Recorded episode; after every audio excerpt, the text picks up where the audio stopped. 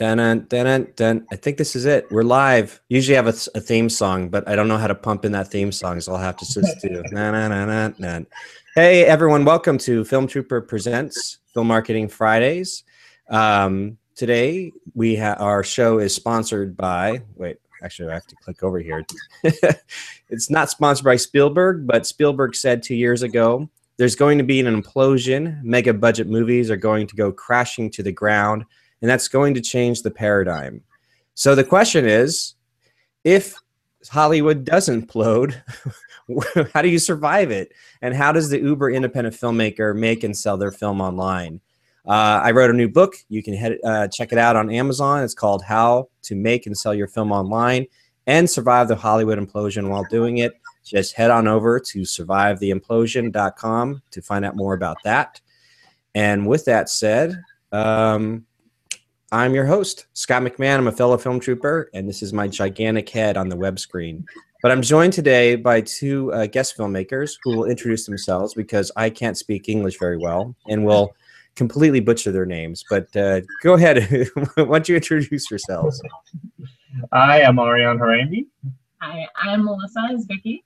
And I'm the director of The Big Day, and she's the producer. Very cool. So, you guys you guys showed me um, and i'll make sure that when this is posted in the recording on the on uh, filmmarketingfridays.com that you can uh, and as well as filmtrooper.com they can be able to see the uh, the short film you guys did. Is that okay? Oh yeah for sure. because it's pretty fantastic. You guys did like it, essentially like this like one long shot that's like full-blown like action stunt. Yeah. Uh, that was one of those things that uh, whenever I told anybody like this is what I want to do, and they were just like, no, you can't. that, that, you don't do that. You don't do a like a five minute action take. That's all one day. So uh, it was a lot of fun to be able to actually like pull it off and. Yeah, I think I thought he was joking the first time he told me that he wanted an action sequence in one take. I thought it was just like a big joke. And so like it took me like a month or two of pre-production to realize that he was actually serious about doing it. And so it was just like, oh my God, as the producer, how do I how do I help make this happen? That's pretty crazy. So tell me, um, so that was really I mean it was that must have just been blast be like, we did it, we pulled it off, you know? And uh, actually my cinematographer who's actually also my uh, Steadicam operator uh, he's really really good at what he does and even he uh, on a day of rehearsal when we finally like did the whole run through, he pulled me to the side and was like, "Up until this moment, I did not think we could pull this off." it was really cool because we had a instant playback, and everybody on set was kind of getting more and more psyched as, as the more takes we did, and the more people got to see a little bit of it come together until we finally got to do the big take all at once. So it was it was a lot of fun, yeah. Nice, nice. So, what's um, brought you to this next project? Um, uh, the name of the what's the name of the film again? The Big, The Big Day. The Big Day. Now, this is a feature film project. Is that correct? It's a feature film comedy. What we're doing is we're combining the best elements of a wedding comedy and a bachelor party comedy together to kind of give you both points of view of like the girls uh, as they're getting ready, as the guys are getting ready, and everything that just kind of falls apart in the day, uh, day of the wedding.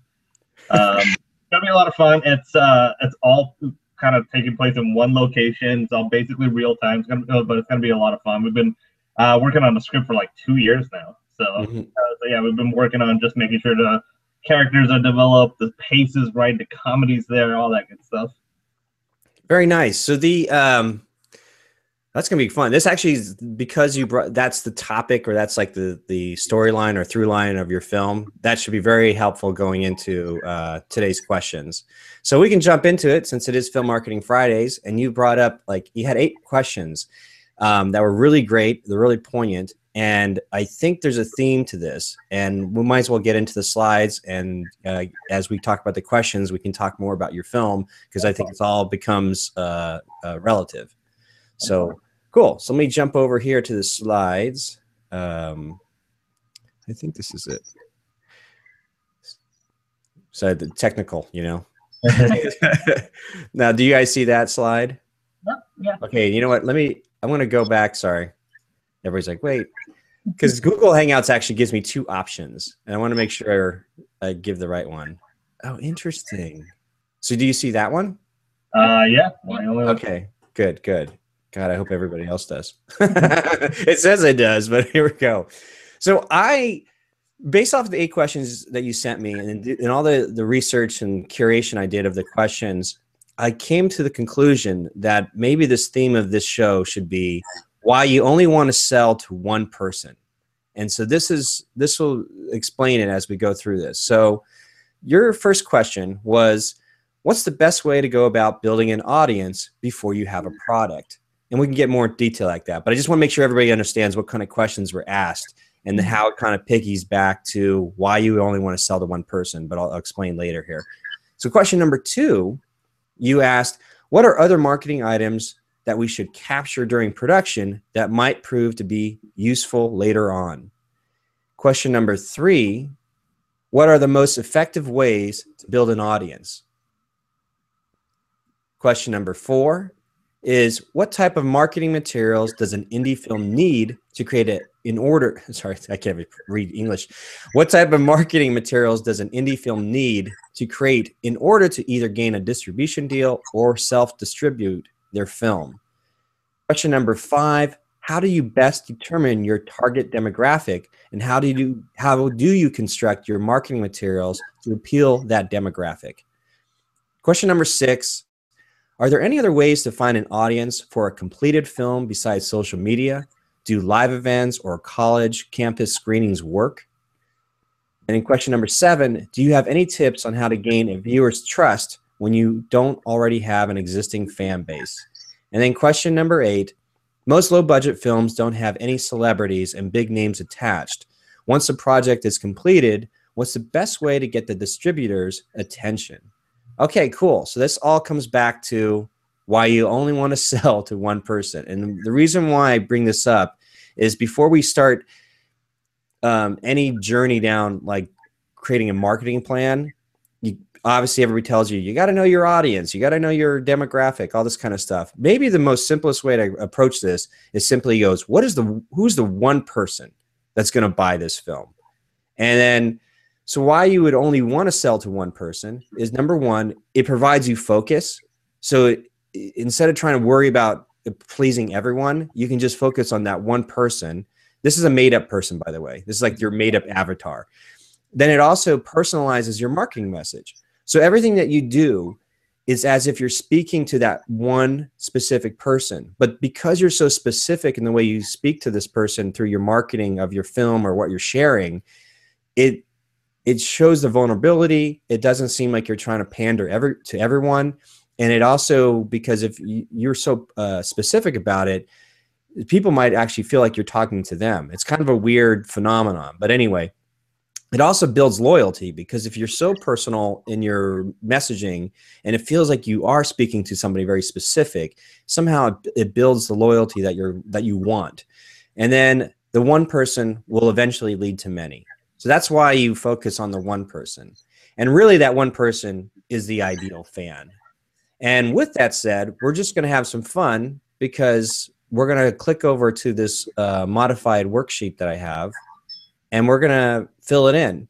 it's like 20 questions, but we're going to basically come up with your one person, your one ideal fan, your one avatar. And and because once we complete the the checklist, um, then we go back to your questions and you'll see how easy much easier it is to answer your questions once you know exactly who that one person is. So let's imagine so let's uh, jump over to um, where's my screen? Oh. Let's see here. Oh there it is. Technology. Okay do you see that do you see this uh, screen? Yeah. Okay. So this is a checklist um, it's a modified checklist because uh, there's actually five other questions, but I, I deleted them just so that we can get focus on this specific thing for you guys. So we'll start answering it. Uh, let's imagine you got the big day. Mm-hmm. It's bachelor party meets the wedding movie. All the best comedy bits or the spirit of, of those movies all together. So let's decide who your one person that you that you know will buy it or who you want to be your most ideal fan that would be mm-hmm. like oh i don't care if you don't have any stars in it whatsoever it's like i this is the type of film for me so let's ask like how old are these people like th- this one person how old are how old are they Um, Probably recent co- college yeah, grad. they're probably going to be in their like mid twenties. Um, I'd say they're, you know, probably a little bit older than twenty one. Um, Probably like 25, yeah, I would 26 say ish. Okay. See if I can even type this in. Here we go. 25 years old. Cool. So now we know it's like 25 years old. So we're going to ask is your film because I don't know your anything about your script and so like that, but um, do you obviously they're probably not children. So um, or do you think the one person that is going to be more the, the raving fan is it going to be a man or woman? I would say it's probably going to be a man. A man? Yeah. No name. Okay. So we got a man. Um, here's what country do they come from? The They're, they're American. yeah. Yeah. Okay, so from the United States. Yeah. Like I think with comedies, you uh like it doesn't translate as well because you know you got uh all the traditions of the American wedding and all that good stuff. Okay. Now this is gets really tricky. So let's ask what city do they live in? So you have you have to use your imagination here to like really go, okay, maybe they live in Nebraska. I don't know. I mean like or Ohio. I mean there's the, because once you maybe where your film is being lo- located or uh, what what city do you do you imagine this one person to live in?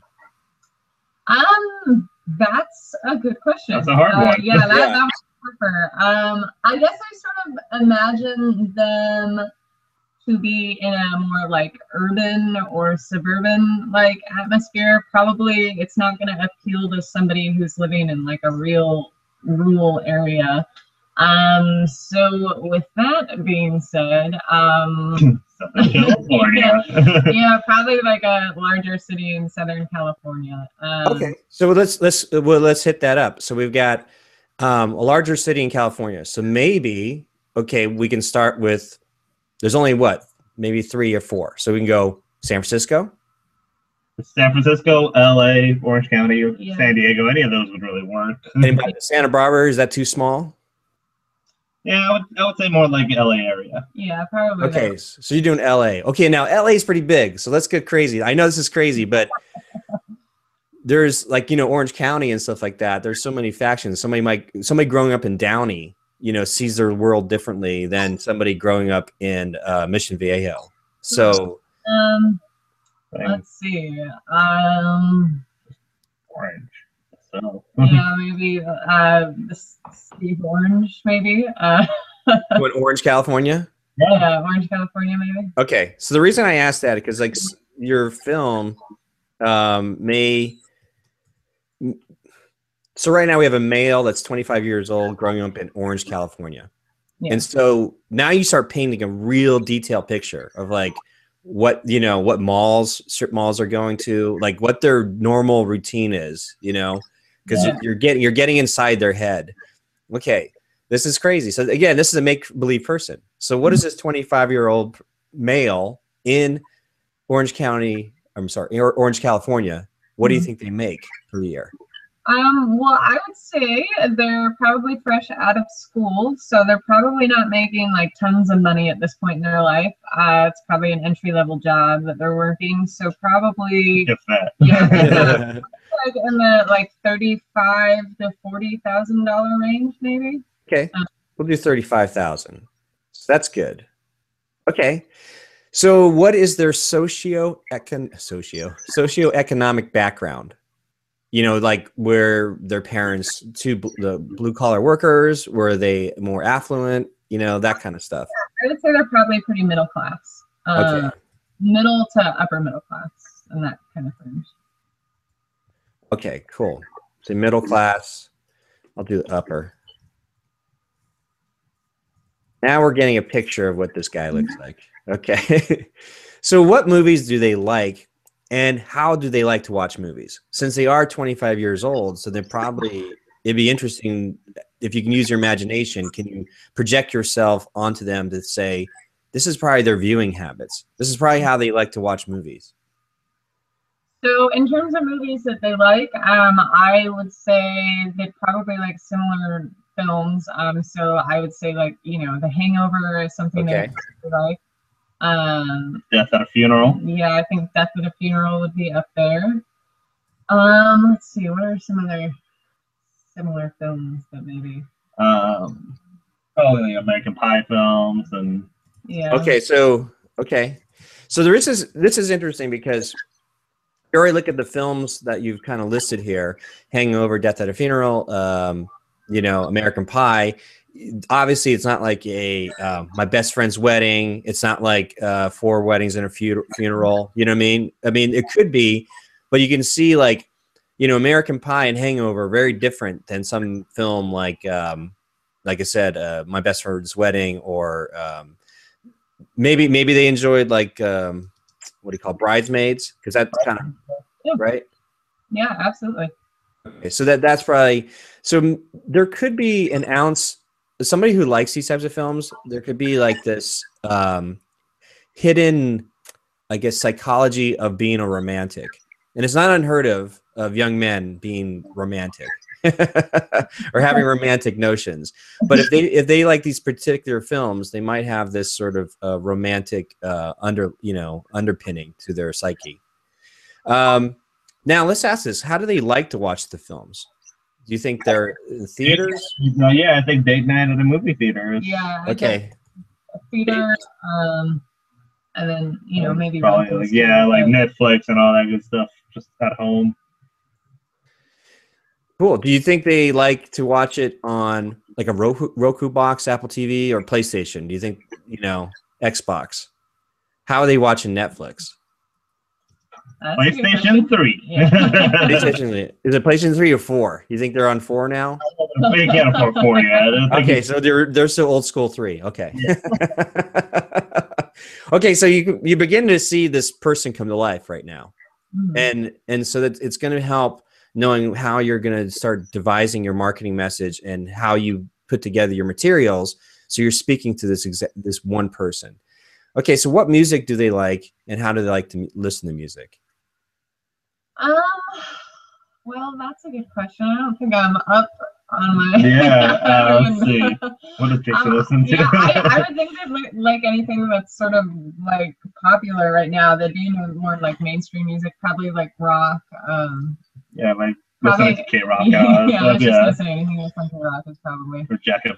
Um, what Uh, uh, let, let's ask do your film does it have a certain tone is it um is it multicultural? Is it you know like is there going to be a hip hop element or is there more of like uh like what I call hipster folk you know or, or I don't I mean this is me putting genre names in but yeah, the music in the film is more uh, like alternative and ska. Like we actually have a ska band in the film. oh see? Okay. Okay. So there you go. Okay somebody probably let's just make this ideal fan somebody who um um likes like probably indie rock yeah, I'm- um i'm guessing some, there's something going on with a lot of young people who fall in love with the 80s I mean, do they have like an 80s thing? Do they probably were they fans of like uh uh Actually, yeah, the guitarist from the band was like totally. Yeah, I think I think '80s would be a uh, would be a good way to go. um maybe um 80s alternative? There's a whole slew. Like there's that world. Um kind of well, you know what? Would this person would they be a fan of like uh 500 Days of Summer? um, yeah, I think so. They would probably like that film. I liked it, so why wouldn't they? Well, you know what I'm saying. So there's a there's a style or tone to that, which is is great. So, okay, and maybe if that's the case, if you know, they might be a fan of some John Hughes films. Maybe Sure, yeah. You're like okay, so now it's it's an indie rock alternative and uh, ska, which is really, you know. Like Yeah. that's that's some oh that's very narrow, but that's really cool because you can use that to your advantage in your marketing. Okay, so let's go to number nine. So what do they read? They read books, magazine, blogs, and how do they like to read? Are they on a on their iPhone? Are they on uh, an iPad, a Kindle? Would they like like magazines in the toilet? You know, I don't know. You know, things like that. Um, I guess I would maybe think they're reading actual books. Uh, probably not on like a, a device. I mean, if they did have a device, maybe an iPad, but um, I don't know. I They're probably reading blogs as well as regular books. yeah. Let me. blogs. Okay, so here's the challenge. So you got. So you're, we're we're trying to get real detail with this person. So they're like a real person. So is there like a reference in the movie um, that maybe harkens back to a classic book? You know, like everything from old school like Hemingway stuff, or you know, Catch in the Rye, or you know, things like that. So if there's there's some sort of a correlation to maybe some Shakespeare or anything like that that could be Um, like I originally did the Devil and Angel bit. Yeah, I don't. Uh, well, that's um, it's a that college movie. Uh, I don't know why I'm like. I thought, Animal House? yeah, that is the Animal House. that. Well, that was the original one. but- Um, but anyway, I don't think that they're like I don't think we have any like specific like literary references. Yeah. But I will say that what's that book that you've been reading that like sort of style of humor? Um, Uh, the Hitchhiker's Guide? yes, the hitchhiker. I feel like they oh the hitch- yeah, I feel like they would be into that sort of book, the uh, Hitchhiker's Guide to the that's Galaxy. Um, okay. Just Douglas Adams. Yeah, I, I think think- he's done, yeah. I think they would be interested in reading like comedic books, like things that are kind of funny and you know, Like- satire. Yes. yeah. yeah, nothing too too serious, I guess. Okay. Okay, so they're a young man that uh, enjoys entertainment, but they.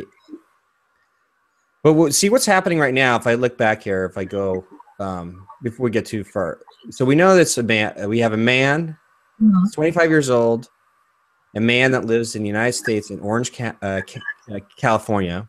So it's the suburbs. Um, they make around 35,000. It's not bad coming out, you know, for a single guy um, but also cost of living is a little high because they're in California. so they do have they understand where they they need to go to. They, they there's a level uh, that they can move up to, which is like middle class, upper middle class. Um, that's what they're used to. And these movies are really interesting because if you're if they're into the movies like Hangover, Death and Her Funeral, American Pie, uh, American Pie, Bridesmaid, 500 Days of Summer, or maybe John Hughes films, and they they're the kind of person to take a date to a theater and then watch movies on Netflix on their PS3. You know, it sounds like yeah, that sounds like almost every 25 year old male. but, but the difference is, is we see the psychology here. What we're looking for is, um, like I said, this there's an element of romanticism. There's somebody who wants to be romantic that is also harkening back. If they enjoy perhaps their music, this uh, dreamy sort of alternative indie rock sound, but Mhm. also harkens back to the 80s alternative and ska music. Um, it's like a, a time they're seeing it through the goggles of of like contrived history as opposed to somebody who's actually lived through it it's like oh yeah it was kind of cool. It wasn't quite what everybody thinks it was you know what it might be. But you know the, the young person has a different perspective of what that time was like. So they they're a dreamer. There's there's a romantic aspect to them so the reason why i asked like why do they what do they read? Perhaps there's a book that you don't have to answer it now but something to think about Mhm. which is like really strikes a chord um, uh, to their to their inner desires because this is what we're trying to do. You're trying to build this make believe avatar this ideal fan so you know exactly what they dream about. So when we say the you know uh the hitchhikers i don't know if i spelled this even right hiker's guide to the galaxy there's a whimsical fantasy to this person you know? Yeah. So that helps you kind of know the psychology so Mhm. like who would their friends be like that's the next question Probably uh, his co- uh, like whoever his college roommate or his college uh, buddies. From, yeah, probably the guys, you know, whoever he met Yeah. from college. okay so he's really just relegated to college and maybe some old high school friends or something Yeah, Yeah, absolutely. Now, here's a trick one college um what college did he go to that will help that stuff. Um, uh, maybe he goes to private, uh, private college or Cal State or I feel like UC. Cal, a Cal State, maybe. okay like a seat school Yeah, state school, pretty much any Cal State, Cal State Long Beach, Cal okay State Oregon, whatever. okay all right so this is getting a little bit heavier because now we have to think about their family you know because now you're like, oh my gosh, is this person white? Are they black? Are they Asian? You know, are they uh, Iranian, Armenian? Mhm. So that is now you're got to dig deep and go okay we are we have to we have to we have, you- you're making complete person this is like weird science you're making, but now you're making the ultimate ideal fan so what would their values be Um,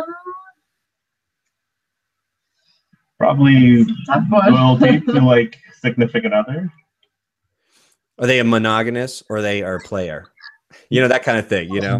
That's you know, like I think. uh I, I mean, we established that he's a romantic, so I think he's definitely a monogamous guy. okay. So he has um did I misplace all that right? Yeah. Monogamy. Um is he a churchgoer or uh goes to the, the you know sabbath or things like that Probably not a churchgoer. Not just. I suppose he could still like. I don't know. Have some. I'm sure he believes in, of- yeah, like semblance of religion, but he's probably not somebody who's going every weekend. Uh, our, our film's a little scandalous, so I think if he was going to church every single weekend, he might he might not he like the not. content. Uh, okay s- so you, i got you so you got somebody who's um believes in like monogamy um maybe like true love. Like Yeah. there's like this aspect to him that like true love. But um maybe has like a dark sense of humor. Sure, yeah, yeah, he would have a dark sense of humor. I think that would be okay. accurate. you mentioned like uh taking life not so seriously you know we call that we call that fun loving Fun love. so their values so but um but they're not like they're not bigoted they're not you know what i mean like they're are they you know growing up in california um they're not Yeah. racist things like that I'm pretty Exactly, open-minded. Um, especially we actually have one of some of the main characters in the film. We have a, a gay couple in the film. Um, the bride's mother is actually, or I'm sorry, the bride's Father. father is actually um, Gay. gay. Uh, Yeah. they- yeah, they would definitely be okay with that. They'd be very open-minded about um, okay that helps and stuff like that. Cool. So now we're seeing this person come together. Um, now let me ask, what do they like to spend their money on? They only probably have so much money at their disposal, but this is going to be helpful for you guys later on. Um, Probably. Probably going out with friends. Yeah. Probably grabbing a drink or two with friends, okay. Uh, and then date night, Yeah, sure. spending some money on his lady. so does this person have a girlfriend? You think? Yeah. Yeah.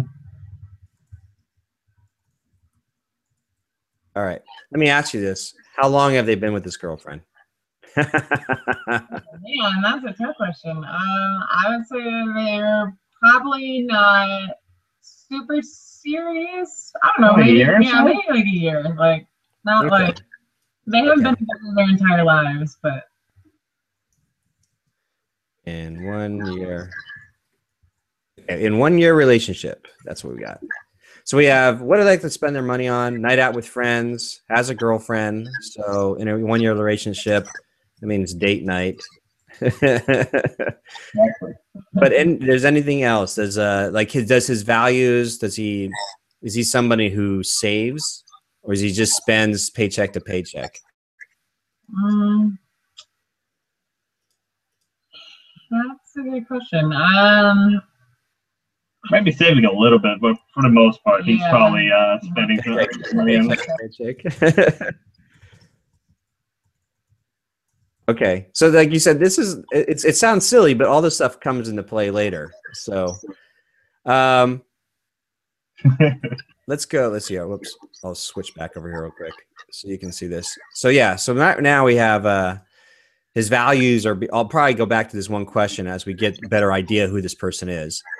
Um, pay yeah their values open minded but going paycheck by paycheck 35000 a year in orange Ca- uh, california um, just wants to have a night out with the friends has a girlfriend one year relationship date night and then um, what does their daily routine look like this is our 25 year old out of college has a job.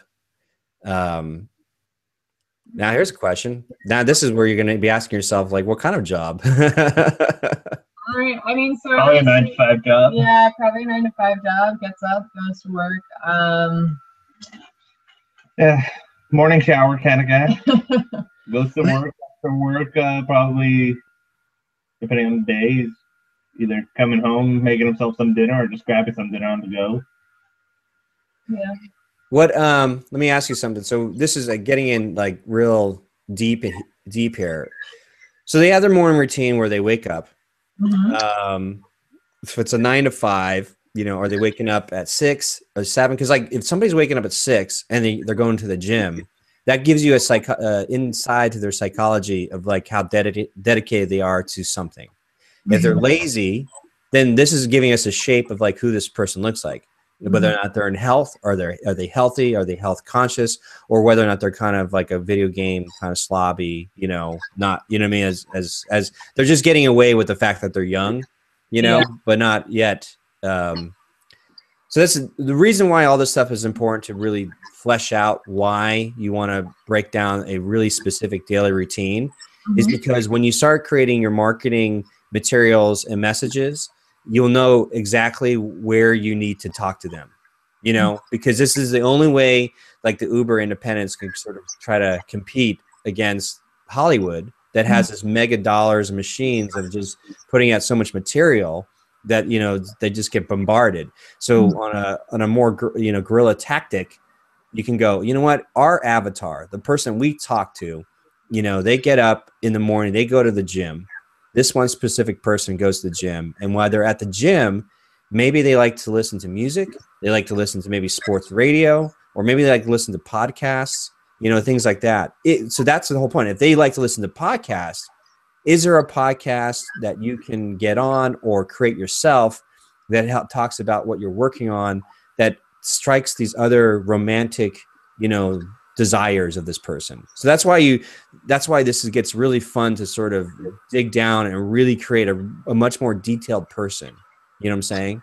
Yeah. So so we can start with that maybe. Like let's ask is this person going to be uh, uh, athletic or are they going to be more of a, sh- a schlub?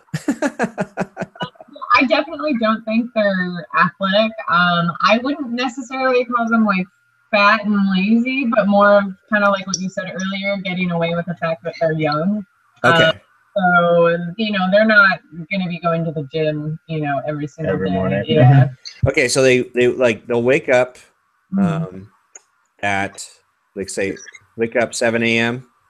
Ish. Yeah. Yeah. Okay, Yeah. 7 a.m. maybe. Um morning routine is just like Hop in the shower. shower. Mhm. Uh do they get do they make breakfast or they just get breakfast? I don't think it's just drinking coffee, skipping Yeah. out on breakfast. Oh, just coffee for breakfast. Oh my god. Okay, that's it. Let me ask you, what are they looking on? I mean, like when they jump on, are they on their phone right away? And if they are on their phone in the mornings, what are they looking at? Um, I don't know. I guess I There's downtime. Probably YouTube. yeah. Any, any new fun videos out? Okay, so there's like they're just streaming through like the YouTube subscription feed. yeah. Uh, are they a Facebook? Are they more like? Here's the thing: Are they more in your belief of what this person would be? Are they more of a Facebook user, a Vine user, uh, Instagram user? Like, what's their go-to social media number one? Probably Facebook. Okay, so Facebook. So, so Facebook, as we know, is a vortex of you know scrolling up, up, up, up until something just you go into this vortex of you know clicking on something, right? So we'll call it the Facebook vortex. All right, uh, and then they go to work, right? Oh, uh, do they have to drive? Here's the thing: like, how far do they have to drive to work? Um, At least 15 minutes, if not more. yeah, 15, 20 minute drive to work. Um, It's a 20 minute drive. We're talking California here. So, okay. So, what are they doing in the car for 20 minutes? probably listening to Radio. radio. yeah. Radio? What kind of radio? Music or sports radio or talk radio? Probably music. Uh, probably kind of the music we talked about earlier, indie, alternative kind of stuff. Okay. So the reason I say this, altern, alternative, is um, because you can imagine now, like you want to put together like maybe some, just make believe you had some money. You're gonna put some ads together, or something. Like you realize you're once you know the daily routine of your avatar, and it's like this one person is going to represent a lot of people. But if you're very specific in who you're you're uh, talking to, then then you know like well you know what we might just put together something uh, like a like an interesting ad for the local um, alternative radio station for this morning commute. You know, like figure out what the ad spend is on that, and it'd be really interesting because you might like look uh, we have a premiere coming up, you know, blah blah blah, and it, it it's like it's in the spirit of all these things, and if you can touch upon all the desires that these this specific avatar, this ideal fan has um, then you know exactly sort of who you're talking to and how how to reach them. You're not just like all just all of a sudden throwing it on public access television, hoping that maybe he might find it. You know what I mean? You want to be real specific, you know, for him to find it. So, with, okay, so he's at work. Um, I'm not too sure what he does at work, but um, obviously he has breaks. What's he doing during break time? Like what does this person do during like their personal time? Lunchtime? Do they do they go out and buy lunch and have conversations with their coworkers things like that? Um they probably buy lunch Probably. um okay uh and i guess when they're on the break um i don't know are they do you think this guy would be Hanging out with whoever, whoever will talk to him. He's a pretty social person. what kind of let me ask you i know this is crazy but like what kind of uh conversations are they having conversations uh with his coworkers about a, a sports game because you know you know how it is like Mhm. every month every like every other month or something there's an event. Like all right hey hey you know the the, the we're doing the uh, you know the final four in brackets. Are you in? Or we're doing fantasy football. You were doing fantasy baseball. Are you in? You know that kind of stuff. So what do you imagine this person's conversations are like during lunchtime with their coworkers? The newest TV show he watched. yeah Probably probably. like, did you did you catch Game of Thrones last night? Oh okay. uh tv uh water cooler talk. Okay this is really helpful because now think about this. So like you can you can start seeing this the picture come together now. So if you were needed to market or reach out to them Mhm. if they are the type of persons that's not talking about like the final four brackets or something like that then you know you don't have to worry about putting like a facebook you know ad or post together that targets that kind of uh, uh, event. You can target more like you know they're what they're a fan of these specific you know uh, shows and and then you can figure out a way to piggyback off those famous shows or events during the shows. Maybe there's like a season finale. So it's like you can imagine putting together perhaps like a, a facebook post that says you know don't get bummed that you know game of thrones is over. You know our film the big day has plenty of nudity you know something like you know what I mean? it's like you, you it's like the whole point is like you, the marketing message becomes very specific and that's why you're trying to put together here with this uh, checklist. And i'll Mhm. send this checklist to you guys so you can i'll send you a blank one also i'll send you this one i just wrote out here so you guys can modify it the way you want. So tv water cooler um, talk um, during his breaks you know the where do you, where do you think their imagination goes to Hmm. this, Uh, this is where we're digging into their dreams or their desires Date yeah, maybe like you know what he's gonna do when he's off work. Um, so whatever Hanging his out. plans are. Well, I'm gonna I'm gonna challenge you guys. Is he per- is he perverted? Is he thinking about the the even though he's got a girlfriend? Does does he think about the the girls that uh, that- this you know that work with him, or is he thinking about God? You know, I just want to get to like Hawaii or Fiji. Like, does he think about a destination to get out of work? Maybe all of the above. Uh, I don't know. I mean, he might be like, I, he's probably not an angel, so he probably does have a few dirty thoughts that cross his but mind. it's just a fantasy. He would never act on those. okay, so this is this is crazy. So I know this is it's kind of like embarrassing, but it's not unheard of to know like okay maybe they watch you know adult videos online. So they're on like adult porn like adult sites which tells you that maybe if you find yourselves there like if your film is more r-rated you can say well maybe we'll put some ads on you know? You know what i mean? Like if you, the whole point is knowing where they're going to be Yeah. and throwing an ad up you never know. I mean it's it's thinking outside the box or being very specific of where uh, your avatar is going to be to just to to promote your message or get them enticed in what you're doing.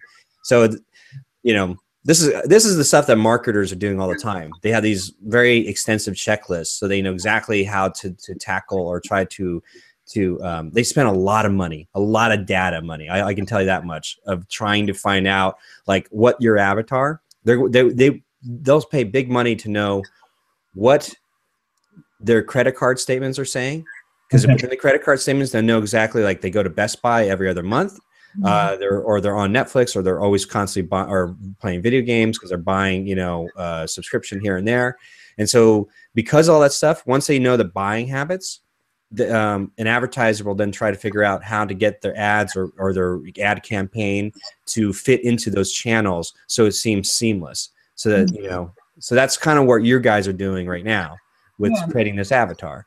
So let's say well he's perverted. Um perverted uh secret thoughts. So he gets off work um does he just go home or does he grab like a bite to eat with a, with friends or coworkers? Um and then catches like the game at the bar or um you know how often does he see his girlfriend Um, A few times a week. yeah, probably a few times a week. Um, and I would say, I mean, it would probably vary from day to day. He'd probably go straight home most of the time, but maybe occasionally grab like some food with friends. Maybe a Friday night Yeah. or something. Go out. Okay. So it's like, um, oh, ba- basically always like eating out, you know. Yeah. You know, he doesn't feel like cooking. Yeah. Yeah, he's not a he, he doesn't cook. Okay, there you go. Yeah.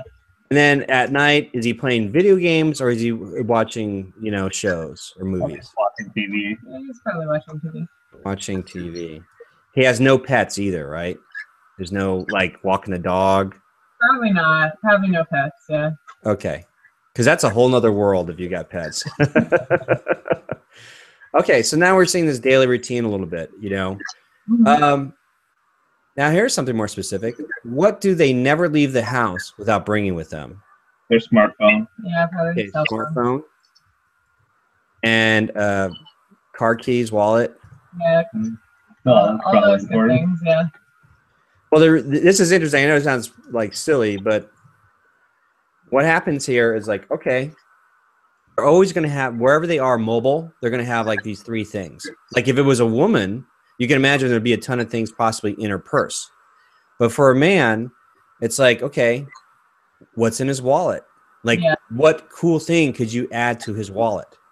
Like, you know what I'm saying? Like, if you created a campaign, mm-hmm. that's where you want to start begin to think like okay well we got our film coming out perhaps we can give like maybe there's something i don't know that again i don't know the, the story of your film but maybe there's a scene and you create like these scene cards that or it's it's like it's it plays off one of this one of the better jokes in your film Mhm. um, that have some kind of value uh, that you may give away at like a movie premiere or like or or or a crowdfunding thing.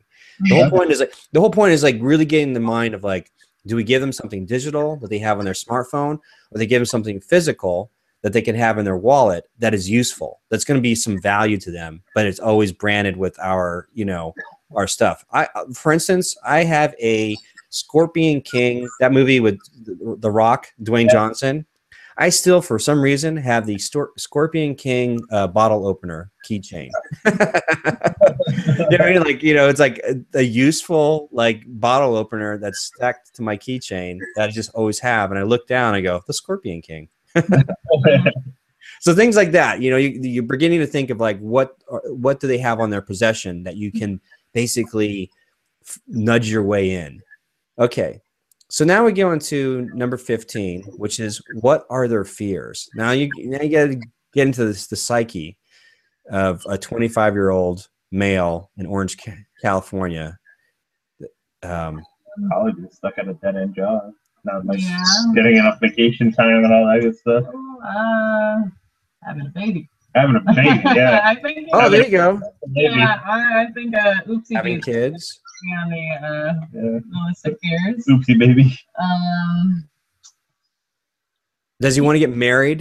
might be a little afraid of marriage at this Okay. point. Like, like maybe it's something he's thinking about, but like he's still a little bit afraid of what maybe getting married entails.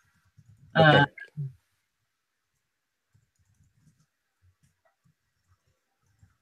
what else is he afraid of? So here, this is really this is really important because check this out. So if you got a film about bachelor parties and weddings coming together, Yeah. in order to communicate with this person, Mhm. is to not sell it as you know you're gonna love to be in love and love to want you can't wait to get married. So really the angle is like this is the most fun like bachelor party, you know, whatever events that could happen that you or you probably heard happen uh, to your friend. So Yeah. you know, put making them be like, you know, I would just love to support my friend and be there. Have like there if the perspective from your ideal fan or your uh, avatar is that they're probably looking at your film, and if as long as you sell the communication, the marketing message is this is a party for you, that Mhm. as opposed to someone who really wants to get married, it's like this is the most fun you'll have until you get married. You know, because you know, because like Hangover worked because they just use the marriage, the wedding as a backdrop. You know, to have to, to have fun and debauchery. You know. Um, where the bridesmaids, there was this thing. Uh, the psychology of it was that um, Kristen Wiig's character. There's a lot of people. The whole the whole term being a bridesmaid is like second, you know, second to the bride. yeah. It's like your second choice. You know, it's it's you're never like top dog. I mean, there's so there's this psychology behind that. So you have this thing called the big day, but so the big day can mean a lot of things. It could be like not just the wedding where everything ends or life begins. You know, like a tr- transition. If if your avatar is this person you're talking about, then your marketing message is like the big day is the big day that you get to have fun to like you know send your friend down the river you know into marriage you know i mean i saw this like uh really funny um piece of uh, there was a gum package and it basically said um check with your was like check with your doctor if side effects are um, bloating uh, weight gain uh, lack of sex drive. Just check if with your doctor if marriage is right for you you know? So you know what i mean? So like there's a psychology behind that. So now you have a uh, much more specific way of how you can market your your film.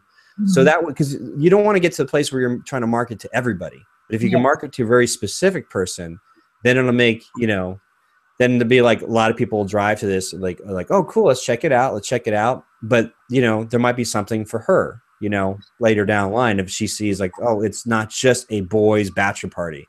There's actually a wedding aspect to it. Mhm. but that's something he can sell. The marketing message will be you guys telling them your ideal fan your avatar this is how you can convince your girl to come along and I mean, you know, it's like, or whatever it might be. Usually, but you know, don't you can look at this checklist and go back on it and fix it, you know, later on as you progress. You might end up saying to yourselves, you know what? I think it might be a girl. I think it might be just a raunch, you know, a raunchy girl that just loves this stuff, but is deep down is a you know a, ran- a, ran- a romantic that Mhm. wants to be the bride and not the bridesmaid. You know, some you don't ever know, but you, you want to keep it open. Yeah. This is very good. So these are the fears: stuck in a dead end job, having kids, afraid of getting married, commitment. So that leads us to what are their desires, and their desires are most likely they just want to they want to party, Having fun, yeah. I think having having a good time is probably number one on their priority list. Um, you know, making more money is probably on there. Um, I don't know. Make more money to have more fun. Yeah, Yeah, exactly. more vacation. You know. Yeah. Uh, they want to live the life of entourage. Entourage. Entourage. I don't know how to spell this. oh, that's wait. Come on, spell check. There it is. Okay, so they want to live this like this fun pimping life, but you know what? They better start working out, otherwise their 25 year old body ain't gonna, you know, cut it. Got a couple of years before yes. yeah, yeah, before it really goes to hell. okay, so number 17, what keeps them awake at night? What are they worried about? I mean, it, it kind of like they have fears, but there Yeah. might be something that is even deeper. Maybe they Uh, do, Mm, do they, they, they do they do they how do I pronounce? Is it something they do not want to be like their parents? Oh, okay. So they Yeah, I could see that. yeah, like- they definitely they probably want to end up doing better than their parents, make more money than the parents did. okay, so they want to make more money there than their parents. Grew up in, yeah. Um, maybe their parents got married too young, something Yeah. like that. yeah, yeah. sure. Okay, so all this stuff, like even though it's so specific, again, when you create this these marketing materials, like when you're, you know, when you start creating mater- uh, capturing footage and stuff like that, or uh, behind the scenes stuff, and you want to put together a quick blog post, that way, when you create your copywriting headlines, you be like, he goes, "Don't worry, you're not going to end up like your parents," or something like that. You know, you know, Yeah. have fun. The whole point is like you never know; it's going to strike a chord if you know exactly what keeps them up at night then you know how to talk to them. So let's put that in there. Like, what keeps them up at night? Uh, what are they worried about? Maybe like becoming like their parents. I'm just putting this your words in your mouth, but you can come up with later. Um, there you go. So let's just go down to number 18. What do they dream about? Again, it's part of their desires, but this is like, like you said, they just they want to do better Mhm. than their parents. And um, maybe and have more fun than they ever did. There's a, there's a, there's a parent or a daddy issue or mommy issue right here. Yeah. did i write that? They have more fun than they than they, and have more fun than they ever did like I might as well make it a real sentence. Okay. We got two more questions. What do they aspire to become? Now this is like you know even though they have a job and stuff like that and they're making money but there's e- especially when you're dealing with men and males there's a need to make a mark to, Mhm. to to stand for something. Women tend to because they can create life they you know they can give birth that you know there's no question about it. Like you know they reared this child and brought it you know this miracle. The men for historically psycho you know psychologically always have had to do something where they're like either conquering or, or they're pissing on something you know? So it's like so where do they where do they aspire what do they aspire to become? That's a tough one. The Um, boss. Yeah, yeah, I guess maybe The- be the boss of a company or be in charge the Yeah. man in charge, yeah. Authority.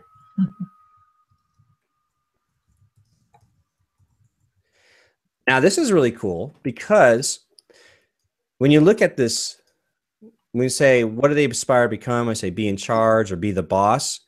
Um, this allows you to then play on the psychology of that. Like, you know, maybe there's a character in your film that's the person like the ringleader, you know, mm-hmm. just the, the, the, the, one guy, the party guy, the one that is in charge.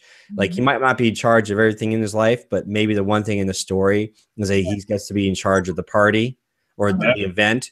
And so mm-hmm. by showing off that one particular character and trying to connect with your ideal fan, this this avatar, you are then digging into the psychology and the aspiration of this person because they want to see themselves projected on that person. You know, like I want to be that guy. I want to be the guy in charge. I want to be the, the boss. You know.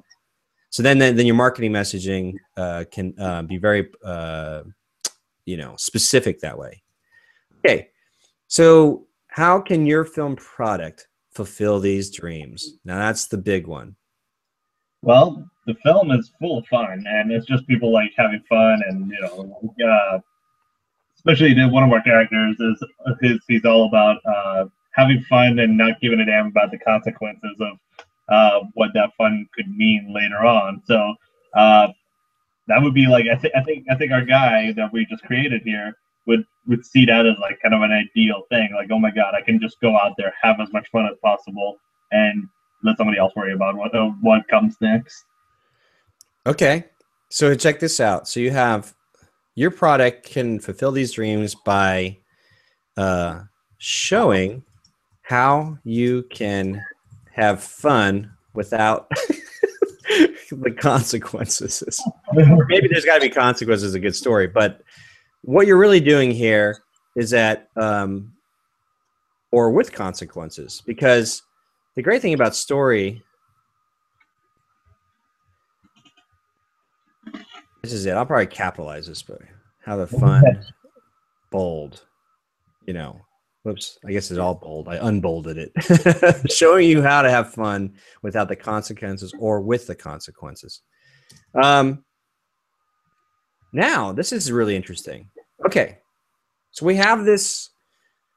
Now we have this checklist. Now we go back to my big head. so this is now it's you know maybe not fully fleshed out, but maybe you want to name this guy. What do you want to call him? What's his name? Oh no. Roger. Roger. Roger. So hey, we call now we're going to talk to Roger. Okay.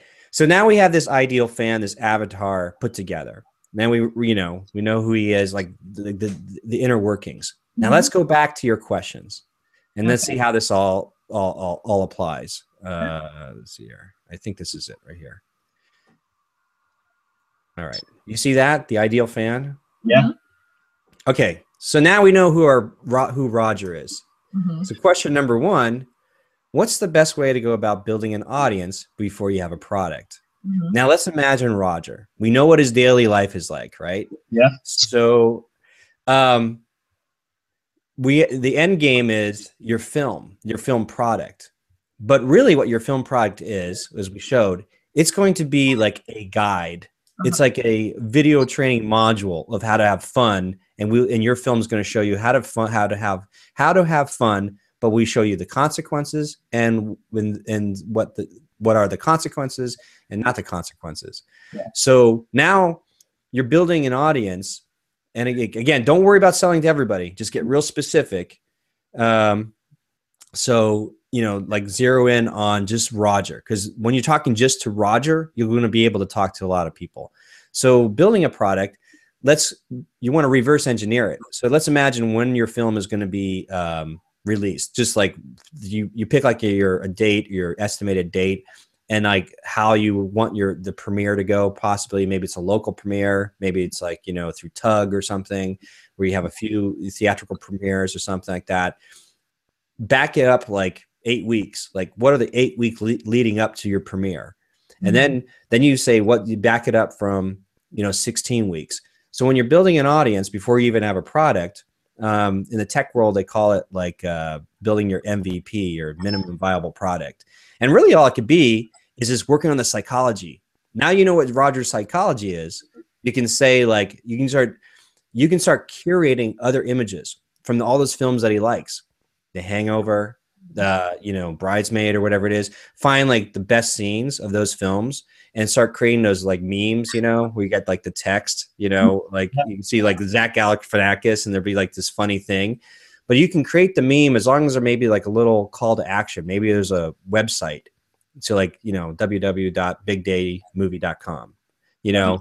Um, so the, the you know it, you know because the internet's like wait a minute you're using somebody else's movie but you're using it to to share an idea you're, you're you want to spread the idea so that the, the concept's there and this is like just fun stuff to get people in the psych the psyche of what your film's going to be about Mhm. so they might just start seeing it that's shareable like their instagram or facebook well let's just get specific they're on facebook so is, it, is there something you can create on facebook that is shareable that is just funny. Maybe it's just like the best scenes from these movies, Mhm. and then um, and just and always pose a question like, "What was your favorite scene from Hangover?" You know, um, and um, you're always trying to figure out how to tie it into your to your film. You might not even have your website set up. You might not even have like any film shot or anything like that. And you don't have a poster yet. But what you're doing is you're beginning the conversation.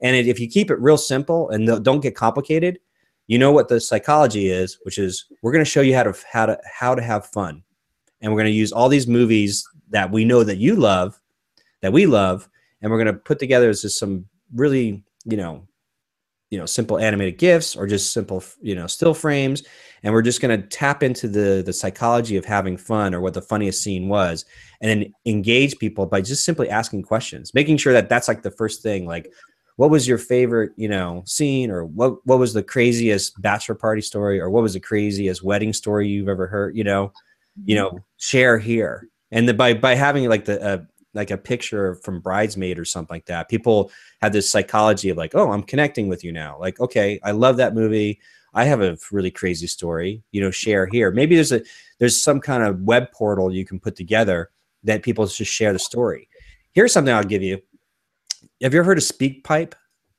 I don't think so. No. so it's a free service. We go to if you go to like speakpipe speakpipe.com, you can uh, put it on like your just a landing page, and people easily can just leave audio recordings of like. So you can ask a question like, "What is the craziest wedding or bachelor bachelorette part uh, story?" You know, we would love to hear it.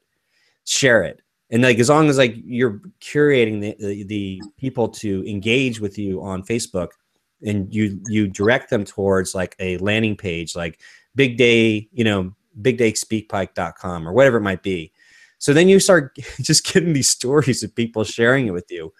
The, the the data you collect with these amazing outrageous stories that are maybe uh, sent in anonymously so you don't have to worry about their identity but you but you gather them and then you repurpose them. Then you start sharing like last week we asked you what the craziest bachelor stories or uh, or wedding stories and here's some of the the top five that came in. And then you create like memes or little blog posts or little videos um, that, that you know doesn't but you're you're giving back to the audience and you're starting that dialogue and so when your film gets to a certain place where you're you're gaining traction maybe you got the the, the poster maybe you got like uh, one scene you know that you can share you, you- then you're then it's all in alignment because Roger is in that mindset. Roger's like, cool. I always love these. Like every day they they bring up the crazy bachelor because I can't wait to my buddy's bachelor party. You know, like they're thinking like they need some great ideas. If I'm going to be the boss, if Roger's going to be the boss and the one in charge,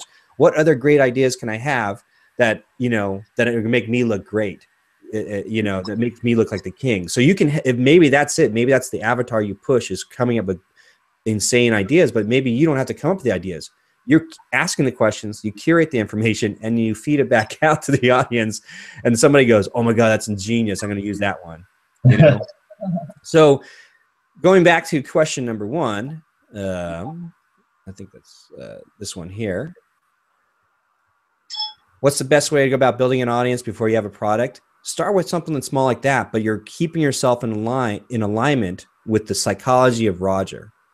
So, question number two What other marketing items should we capture during production that might pre- be, prove useful later on? Again, Roger, these, his avatar is like, I want to know how to have fun and be the boss. That's like his psychology.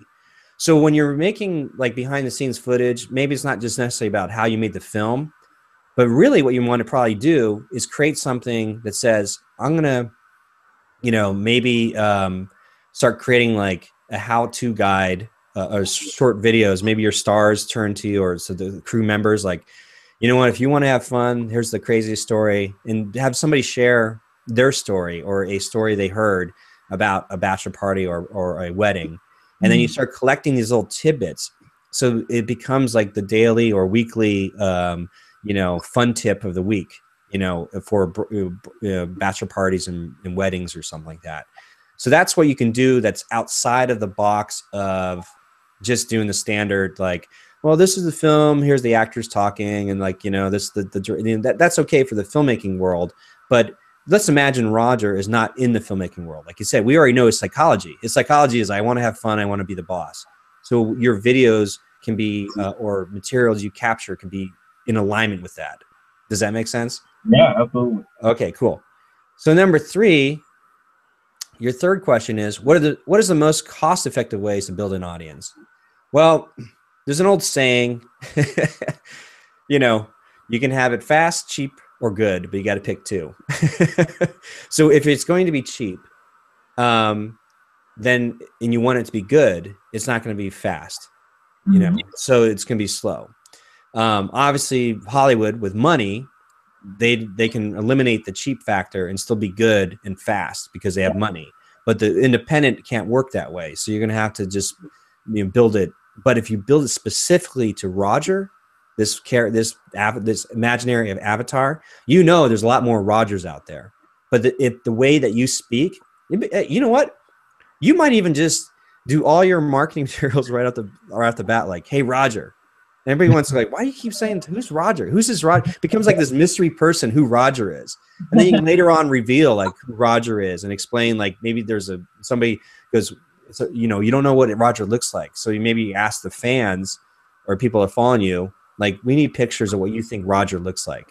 And then then you get then you get like fan engagement, you know. But it's like, hey Roger, if you want to know, um, you know, some fun tips for your the bachelor party you're planning, you know, and get ready for the wedding, then here's our tip number seventy eight or whatever it might be. You know what I'm saying? Yeah. Um, and people are like, who's Roger?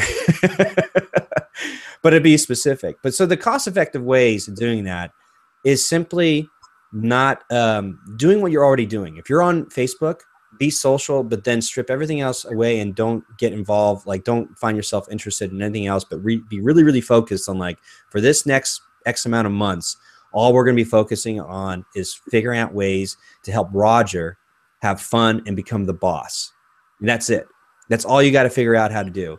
And so that might just create like, here's a great clip from Glenn Gary Glenn Gross, you know, or like here's a great quote from, you know, um, whatever, The Wolf of Wall Street. You know, I don't know. It's just like there's so many things you could just throw out there that's not necessarily costing you money, but is really uh, allowing the the the social, you know, media sphere to grab onto anything that's shareable. But it's everything that you keep um, marketing and presenting and the graphics you put together is you're branding yourselves and branding the movie so that there's no question about it. Somebody's not going to come to your movie and go oh it looks like it's going to be a nice you know you know romantic you know comedy about just the wedding.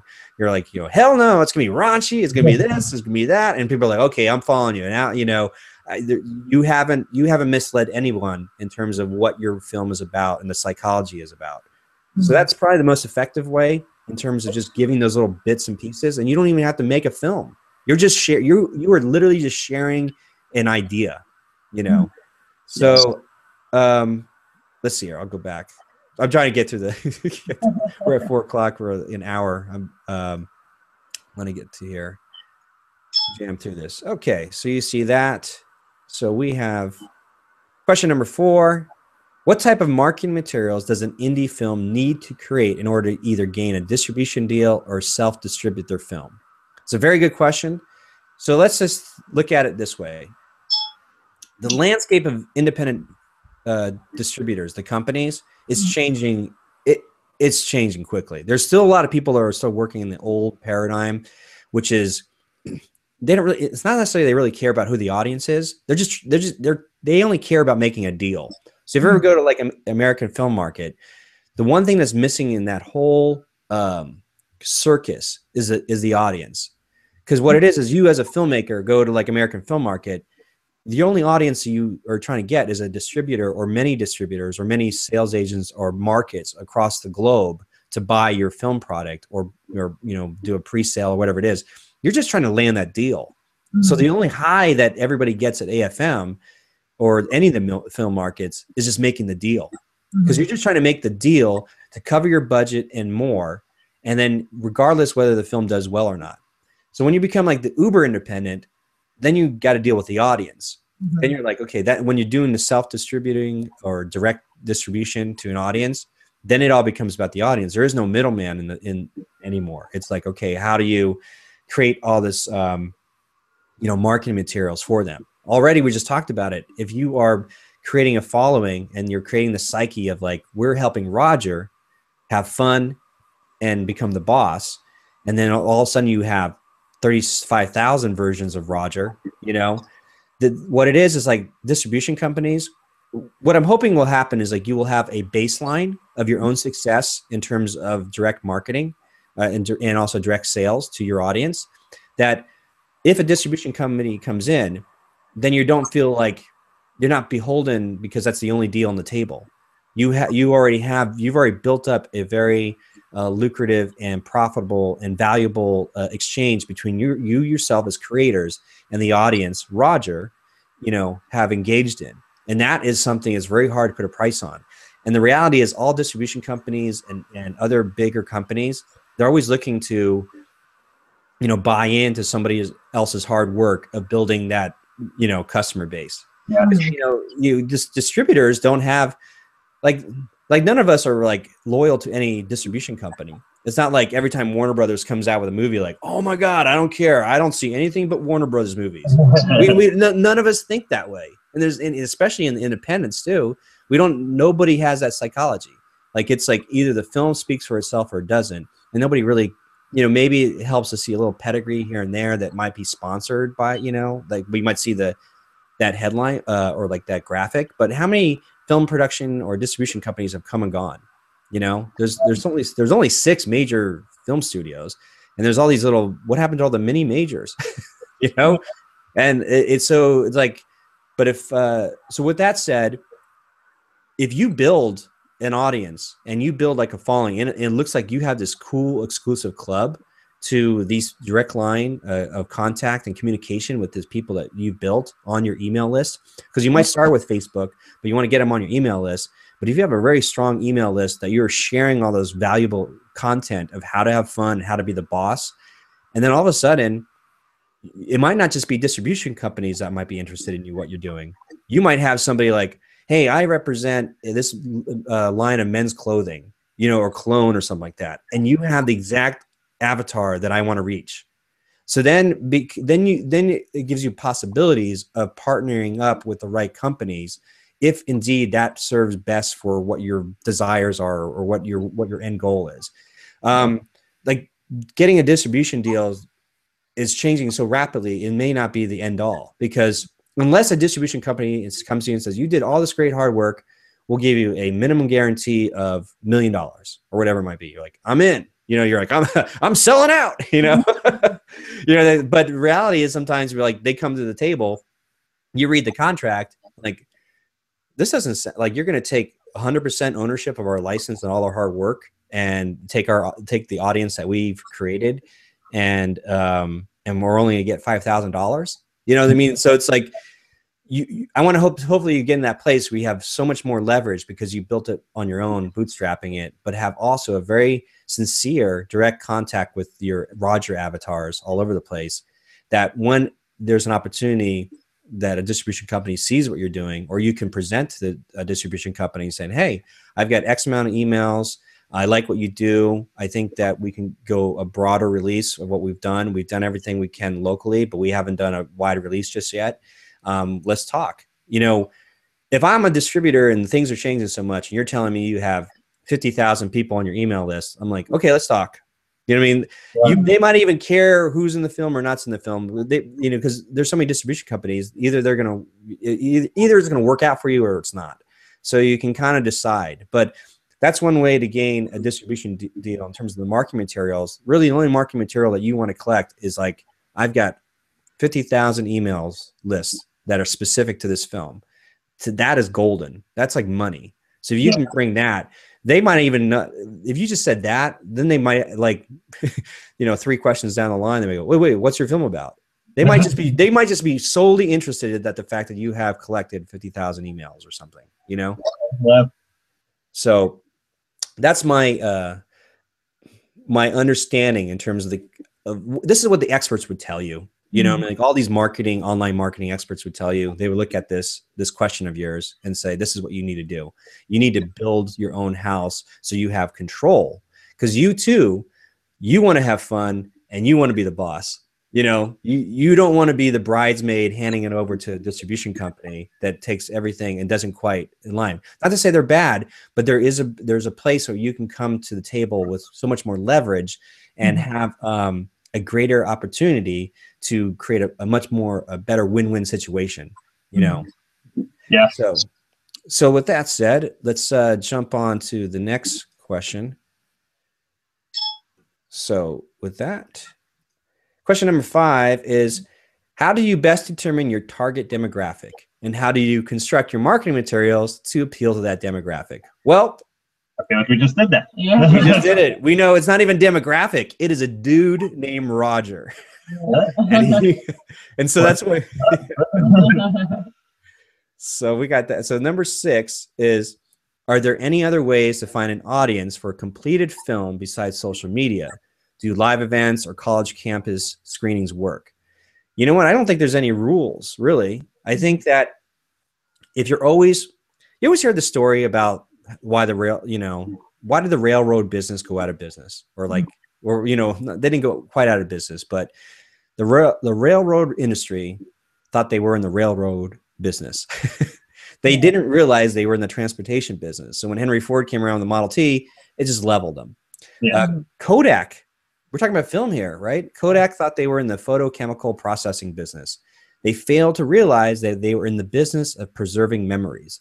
If they knew, if they really were in alignment with that belief, mm-hmm. then any new technology that came up that helped enhance the ability or gave an opportunity to preserve those memories, they would, you know, they would probably still be in business. They would evolve. They go, you know, we're moving from photochemical processing to dig- digital memories because the digital camera started in Kodak's R&D department. They yeah. just did, they didn't see the value of it because they thought they were in the photochemical processing business and not the memory business, preserving memories. So what that helps for you is that if you know your film is all about we're going to show you how to have fun, I'm going to show you the consequences, but how to be the boss like basically how to have fun and how to be the boss. That's two things right there.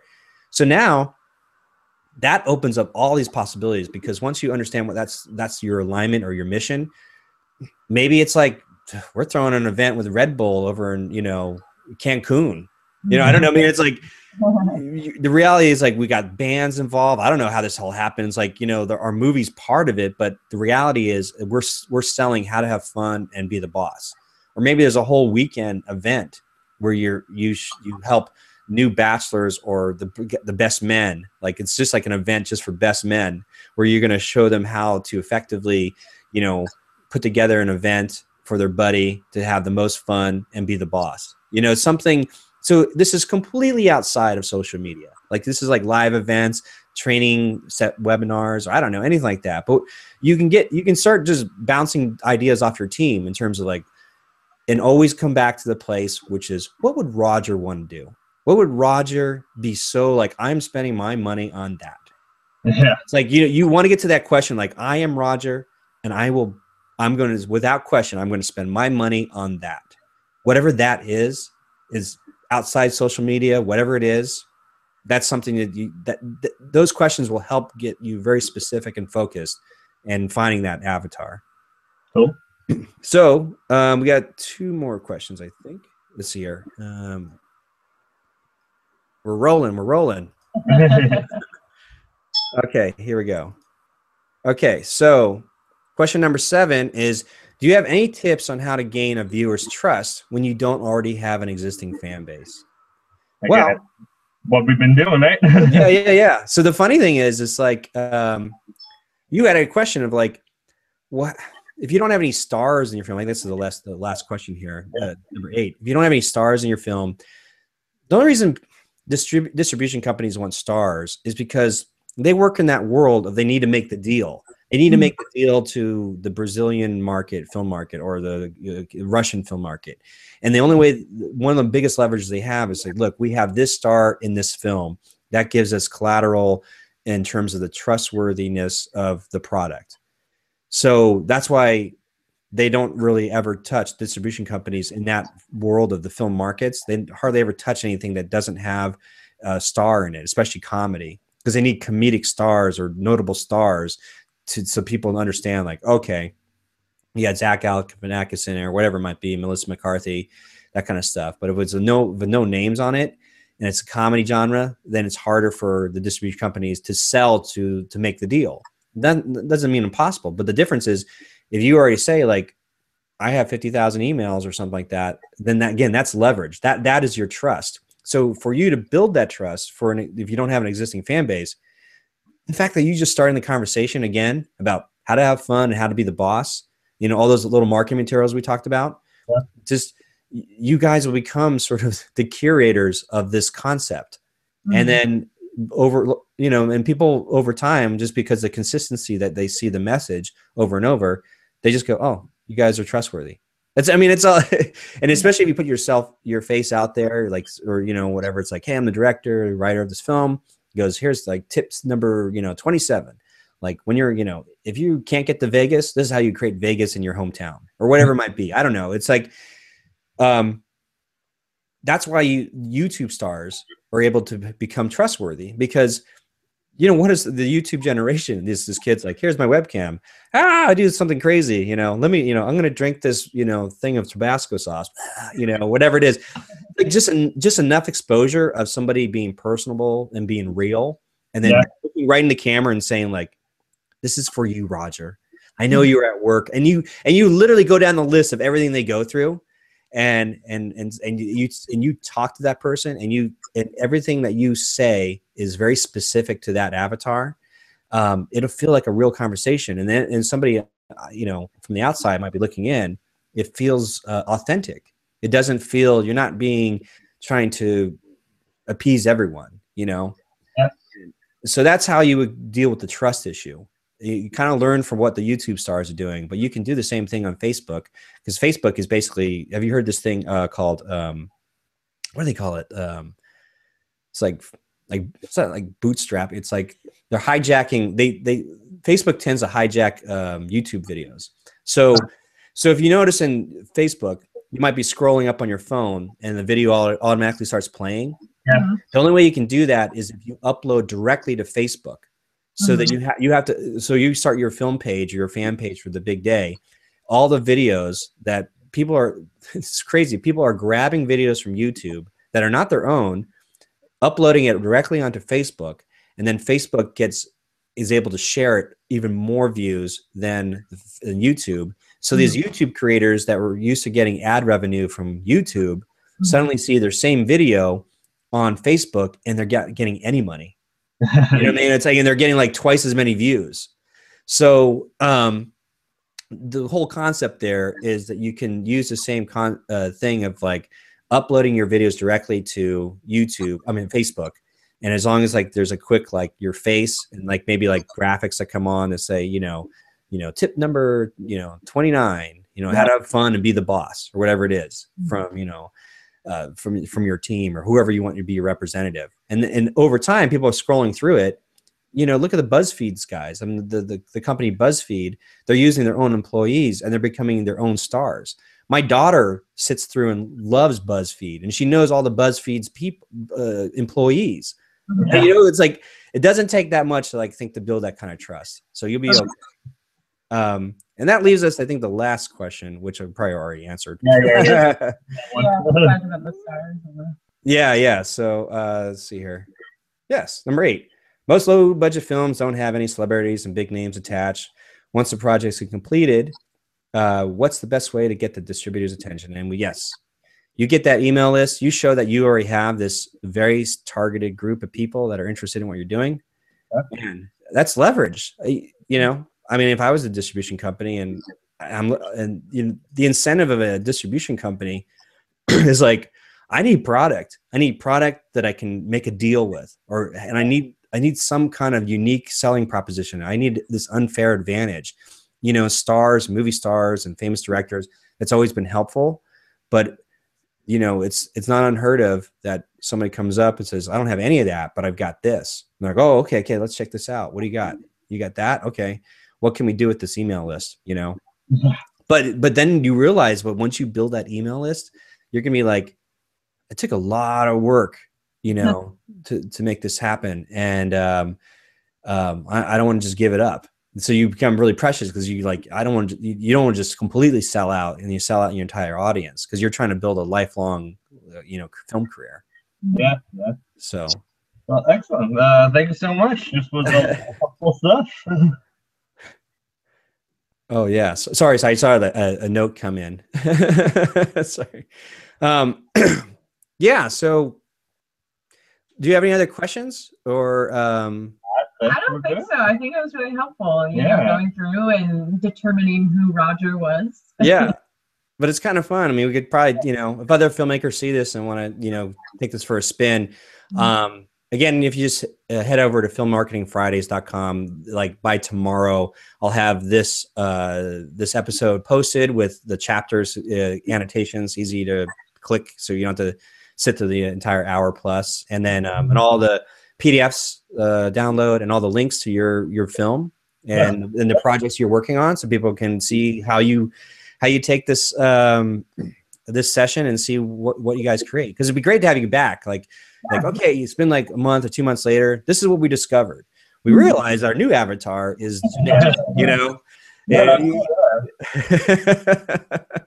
Yeah, we'll definitely be in touch then. Uh, we'll we'll start working on this and uh, we'll see where we get.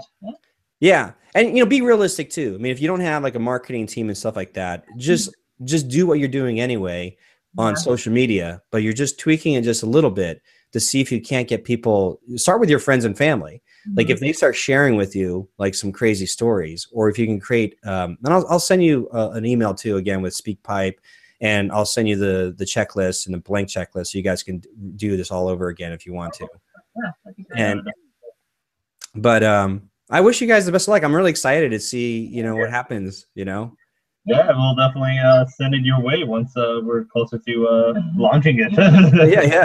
Yeah and then you know because i'm sure it, nothing's ever easy. It's a good you start down a road this you, everybody starts down a rabbit hole and it starts down a path and they end up in a rabbit hole because it's like wait a minute where do we where do we how do we end up here? You know it's like ah you know just all this stuff about um per, you know, being productive too because you're like oh, we have a small staff like or group of people that are doing this like how do we make how do we make sure our effort is very uh, concerted and uh, focused Mhm. so but hopefully it'll be really fun i'll be uh, i'll follow you guys on facebook too so i'll be i'll be curious to see what starts popping up you know thanks, Yeah, Thanks. Yeah.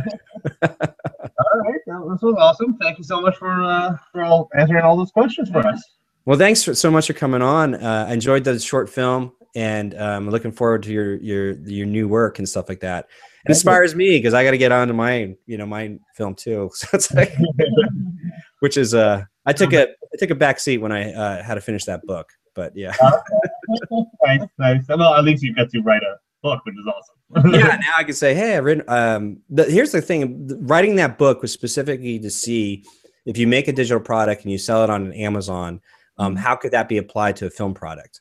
And so uh, that's what I'm learning. Like I'm I'm, tr- I'm testing it out with my my book, but then kind of like um, harness it and and clean it up so I can say this is probably how you would do it with a film product. So that's sort of, I'm it's, I'm the crash test dummy in that way. awesome. That, and uh, we'll definitely be in touch then.